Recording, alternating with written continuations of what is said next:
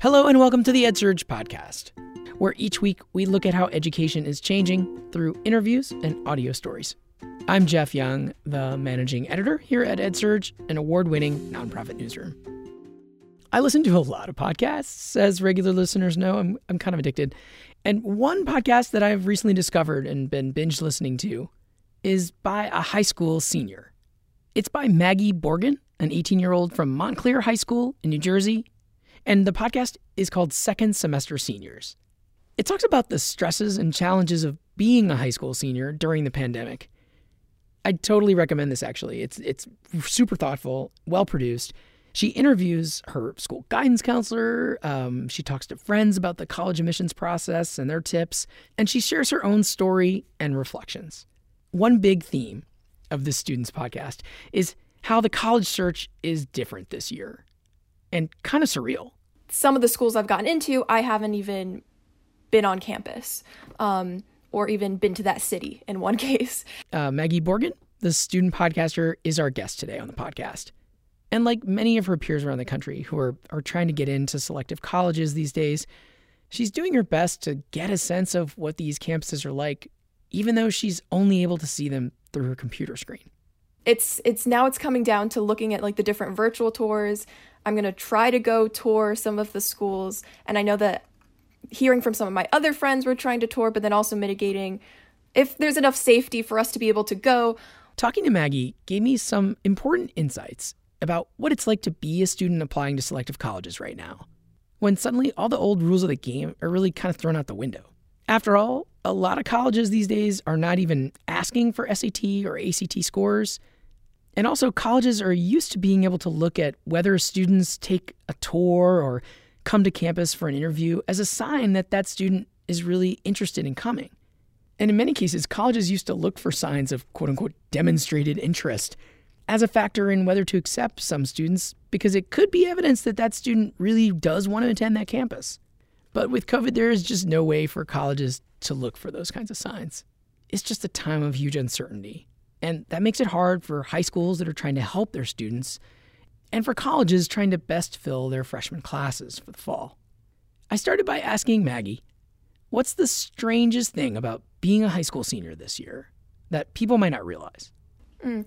I think that one thing that's really interesting that I've kind of focused on with the podcast and just talking to different friends is while we have a lot of commonalities, different schools are open and different schools are closed. So I have friends who have been going hybrid since the beginning of the year, whereas my school has been virtual since March 2020, and I haven't stepped foot like um, in the building for school since then. So I think that one thing that's interesting right now is the senior experience does vary, even like in the northern New Jersey, because some schools are open, some schools are closed, some are hybrid, and so it looks very different. At least at my school, I think that one thing that's at least a plus of virtual learning is that it's easier dealing with things with college decisions because you don't have to be around everyone. If there's like something that you're not happy with, or even if you're celebrating, you can choose to share it with whoever you want. Whereas from what I heard from seniors last or in past years, like when you're in school, you know, like everyone kind of is in your business and like knows if you got in or didn't get in places. Um, so I think that's one, but it is definitely weird just being on my own in class and not having those times to just even have like conversations with friends like you would have at the beginning of class since on zoom you can't really like have cross conversation. Okay so you recently launched a podcast about your experience um, as a high school senior and i i'm curious what led you to start your podcast? Yeah so during the pandemic i was listening to a lot of different podcasts and I found that one thing that I was drawn to with the podcasting medium right now, as opposed to other mediums, is that there's so much Zoom fatigue that sometimes it can feel like a lot to be staring at screens all the time. But podcasting is like one medium where you can like listen to it and you don't have to stare at a screen and you can still um, hear about different stories and learn different things. And so I was interested in starting a podcast possibly. And it was actually when I was in class one day this year and my classmates and I just we kind of decided to do a mental health check-in, see how we were all doing, talking about how senior year has been going. And then that we all kind of realized we were having some similar like some finding similar struggles with senior year and just commiserating about um, similar issues with applying the stresses of applying to college during the pandemic um, and with all the schoolwork we get. And so I was kind of realizing that we wouldn't have all realized these things we had in common if we hadn't spoken up and talked about it in class together. And so that was kind of a little bit where the spark happened. And no, it's great. So we found your podcast, um, probably like a lot of people, when it got featured in a major newspaper. Can you talk about how that happened? Yeah, of course. So I uh, reached out to the New York Times education briefing um, email and just said a bit about my podcast. Said if you're interested, I think like your readers would could enjoy this, and then ended up getting an email back. Um, and so then got uh, a couple phone call interviews, and that's kind of how the piece ended up happening. And it was something where I was like, we'll see if it gets covered or if it doesn't. But I was really excited um, when it did, and so that's kind of how how it all happened. So what has the response been from from listeners as you can tell anyway from I'm sure like social media or do you feel like people are responding to it? Yeah, I feel like that I've gotten like positive feedback from uh, people I know, and then what's been cool is also seeing um, since it was like featured in the New York Times education briefing, also um, people listening from different regions. Since I can see like where regionally where there have been downloads, and just early on it was more so things in like the New Jersey area for people listening. Um, and then now seeing people from all over the country listening and even people outside of the US. And so it's been cool seeing, like looking on the map and seeing the different uh, regions where people have been listening and that uh, it's beyond just kind of my, my town, my community, and really uh, spreading to other areas too. Now, a lot of, you know, your podcast really does focus on this you know thing that's always stressful it sounds like to students which is the college search process but how that might be different during the pandemic. What do you think is different about the college search process this year for seniors because of the pandemic? Yeah that's a great question. I think that the things that are different could vary for some people. I think that one big uh, commonality that I've seen is applying to colleges you haven't even gotten to step foot onto the campus. Now, that's the case for some people, even in non COVID years, but there, I think it's just happening to a lot more people than normal. Um, I know for me, I was planning on touring some of my colleges last spring break, and obviously that didn't happen. And also that like my my guidance counselor mrs testa mentioned in the second episode um, that a lot of students that she's seen at least in her court in her load have been applying to way more colleges than normal. And there's already a lot of people who have applied to a lot of colleges. But I even know for me, it was just kind of thinking about, all right, well, this is a weird year because um, a lot of schools are test optional. So uh, more people are going to be applying to these schools. I just don't have a guarantee in the same way I did before, although there's no guarantee really about where I'm going to get in. So just kind of like either adding schools or applying to schools I haven't even visited. So I think that I know I, added like one school, um, like uh, I added some schools on my list and just kind of I guess figuring out how to narrow down the list without having visited, but then applying to more schools because you want to have that contingency to make sure you get in. I think there's really one, only one school that I added like last minute, but I think that it's just, uh, yeah, it's it's it's weird in terms of college lists, and now seeing that it, there's a lot of wait lists um, with uh, between people I've talked to because schools aren't sure if you're coming or not. Um, students aren't maybe 100% sure where they're going to go based on touring. And so, um, at least with, although not personally, what I've seen with like talking to some other students is just like a lot of wait lists this year.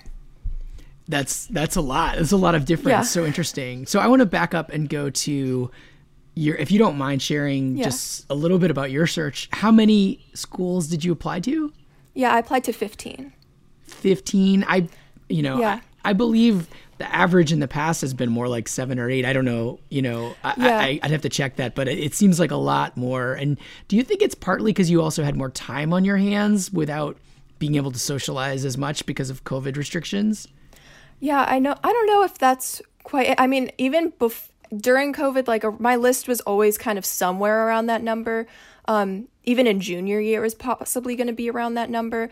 And I actually, and I know also like a lot of my friends are applying to somewhat similar schools to me, and a lot of people I know are applying to like 15, 17 um, schools. And so I think that this year it's like also more common to be applying to a lot of schools. Um, but my, my list was always kind of going to be around that number uh, overall. So it wasn't like I added like a ton at the last second, but it was also that I knew there was a I wanted to have a mix of different colleges that I was applying to, and so that's how it ended up being um, a larger number. And so I don't think it was necessarily that I had like more time on my hands um, because that was always kind of the plan for the number. But I, I do think that also being home and thinking about different things and like um, that that's when I did add one more school um, to my list. I think that that was also that I was just like I had time to sit at home and focus on different things, and so then I did add that school. And so it was it was still a, lo- a lot of writing my supplements over winter break. Um, and even though i was working on some in november it was like a lot of intense writing. And so i think at least i didn't feel any like fear of missing out per se because like everyone was just like kind of stuck at home writing their supplements so at least it didn't feel like i was missing socializing with people um, and I could just sit at home and intensely work on my supplements like all day, each day during winter break if I needed to. Sure. Yeah, FOMO is different this year. Yes. so your episodes are full of advice um, for other high school seniors who might be listening, and actually some fun ideas um, on there. One of them I, I remember is that you talk about making playlists uh, to listen to based on which decision you get back from a college, like whether it's good news or bad news. Like you might have one for good news, you got into some place you're excited about, another for oh shoot, didn't happen. Can you quickly describe why why this was a piece of advice. I love diff- making different music playlists. And so I thought that having different playlists to either celebrate or even if I wasn't feeling great about things would make it a little bit of a less stressful thing because then I know I have this like playlist to look forward to. Like paint the picture for me when you got one of the good yeah. news ones. Yeah. So actually my first college decision, it was really funny because I was actually working on my podcast. Um, and so I was actually editing one of the episodes, um, and then I was just like playing it for my dad to get some feedback. Uh, and then my dad's listening to it, and then I get an email saying like an update has been made to your applicant portal, and I go, "Oh my god!" And my dad's like, "Are are you okay?" Because he thought something like wrong had happened. He because I just sounded so shocked. I'm like, "There's there's an update to my portal," and he's like, "Oh my god, you have to check." Um, and do then, you mind sharing what school? I don't want to share what schools just because I haven't decided a college yet. Um, but um, but yeah, so I was I got like the the applicant update, and then um, my mom was coming back from running an errand. So then I ran down and I was like, "All right, okay, you got to come in." I got an applicant update, applicant portal update, and then this was before I even opened it. And then my dad like went and grabbed my brother, and so we're all around. I have like my laptop pulled up, um, and then like signed into the portal and then like the and then for that portal a video pops up and it's like the president of the college or like dean um saying like congratulations on getting in. I was like oh my god i did get in. And then i like scrolled down because then it for me it was whether i got into the specific program i was hoping for. And then once i saw i got into that program i was like oh my god i can't believe it. And then my my dog she gets really excited when everyone else is really excited. So she started running across my laptop. And so i got really worried she was gonna like mess up something on my laptop or like I still had the podcast stuff up below it. So I was like, okay, I'm just like worried she's going to accidentally delete something or like rescind my offer. Um, so thankfully she just ran across and it was fine.